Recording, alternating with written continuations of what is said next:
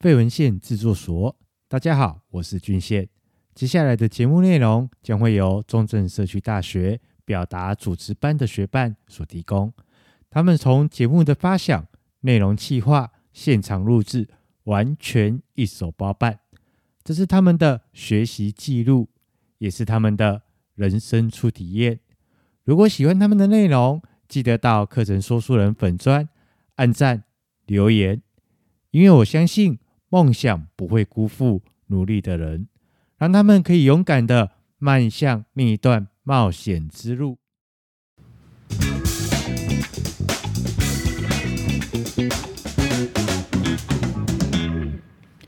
各位听众，大家好，欢迎收听本集的《爱美是人的天性》，我是主持人拉拉。爱美是人的天性是个提升现代都会人美丽的访谈节目，希望透过分享者的经验来解决各位听众们的生活困扰，让大家一起做个有自信、有魅力的人。今天的主题跟饮食很有关联。现代人的工作忙碌，三餐在外，饮食大部分都是高油高盐，造成的慢性肥胖，严重一点甚至会影响到健康。那今天我们邀请到我身旁的一位减肥成功的朋友小鱼，来和我们分享他辛苦的减肥历程。Hello，各位听众们，大家好，我是小鱼。嗨，小鱼，我们今天来讨论你的成功的减肥经验，谈谈你如何利用随处可见的超商食物，并且搭配合适的运动，和一群志同道合的朋友互相激励，来达成减肥的目标。首先，我们想要了解的是。诶，是什么样一个契机点让你想要开始认真减肥的呢？其实啊，我在工作短短三年半的时间内啊，我就胖了大约八公斤左右。哇，八公斤是真的吗？真的，我一直都知道呢，我不能再这样胖下去了。只是啊，我也都找不到真正的动力和健康的减肥方式。而且我非常有自信的以为，我可以利用我那聪明的衣物穿搭术来遮掩我身上多余的肥肉。直到今年的六月啊，在我男朋友向我求婚的那一天，当我看着同事们他们拍出来的照片，我才发现我错了。拉拉，你知道吗？天蝎座的第六感是非常强的哦。是哦，而且那天呢、啊，我早就有预感了，所以我那天其实是有做过打扮的。但是照片上那个圆圆的月亮脸，以及那短短的萝卜腿。我仿佛还看到后面还有好几只小兔子在那边跟着，听起来好像很可爱的样子。但是我跟你讲，我当下真的体会到什么叫懒女人的下场。于是啊，从那一天起，我才开始很认真的面对减肥这件事情。哦，所以听起来小鱼你真是下了非常大的决心了。那现在看来，你的减肥过程都是这样一路顺遂吗？因为像我自己以前有曾经尝试过中医针灸减肥法。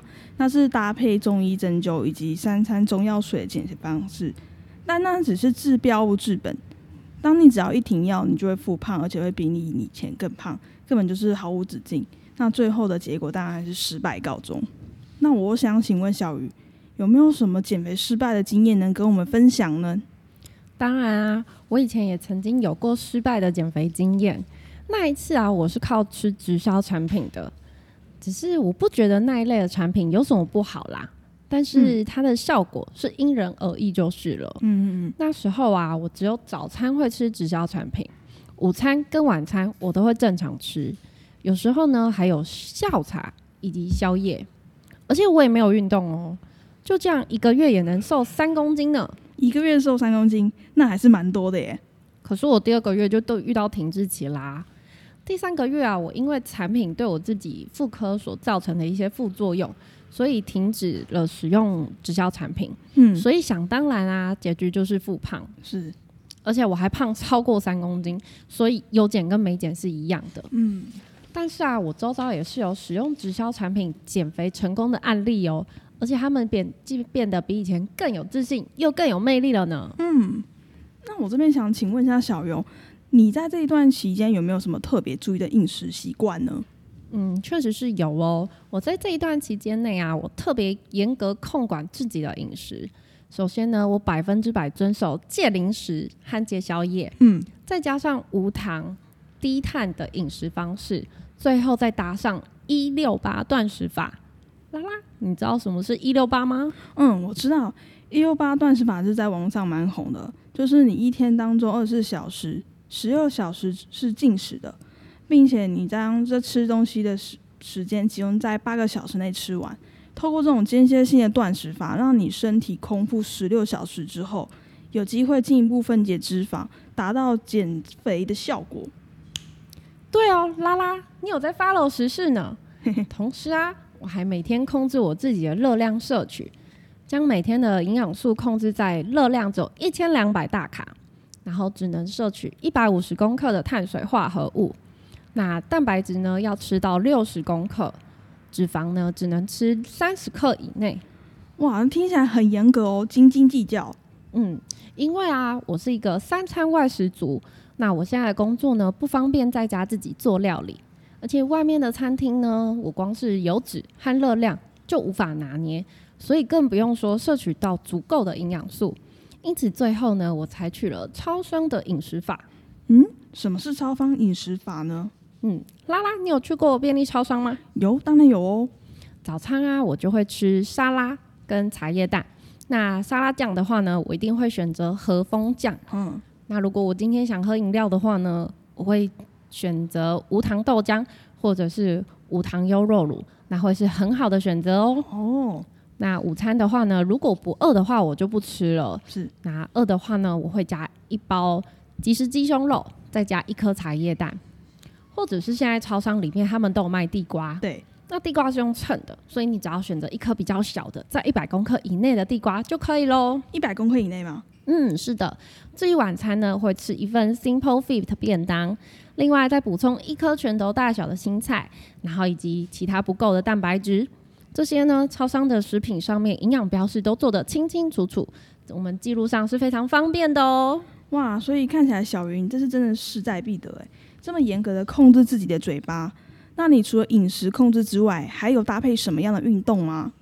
一刚开始啊是完全没有，我就靠饮食控制，但是后来啊体重下降的速度变慢了。为了要持续朝我的目标体重迈进，在我减肥的两个月之后呢，我加入了做瑜伽。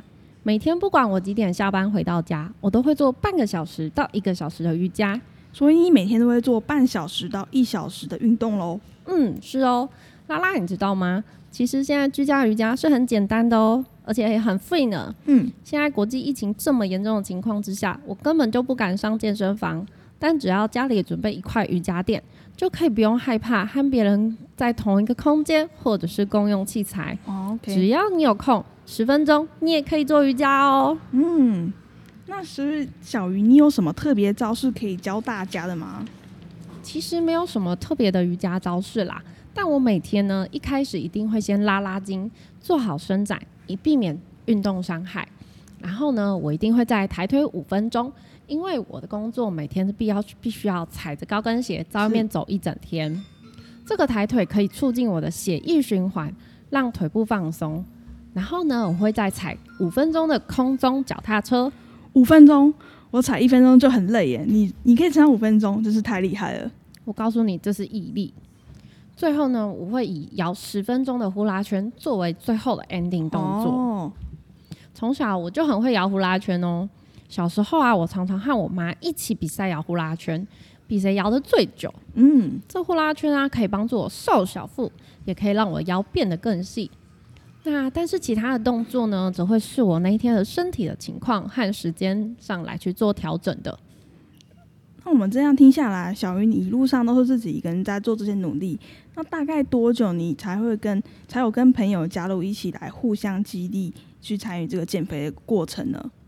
一刚开始是我自己一个人减肥，然后在认真了两个月之后呢，我工作上的同伴们他们提议举办一场减脂比赛。减脂比赛吗？对，那我们共同设立了一个目标，我们一起努力。嗯，其实啊，这也是为什么我后来会加入做瑜伽的其中一个原因之一。是，那在我们团队减脂的两个月的期间当中呢，我们彼此也讨论如何一些增肌。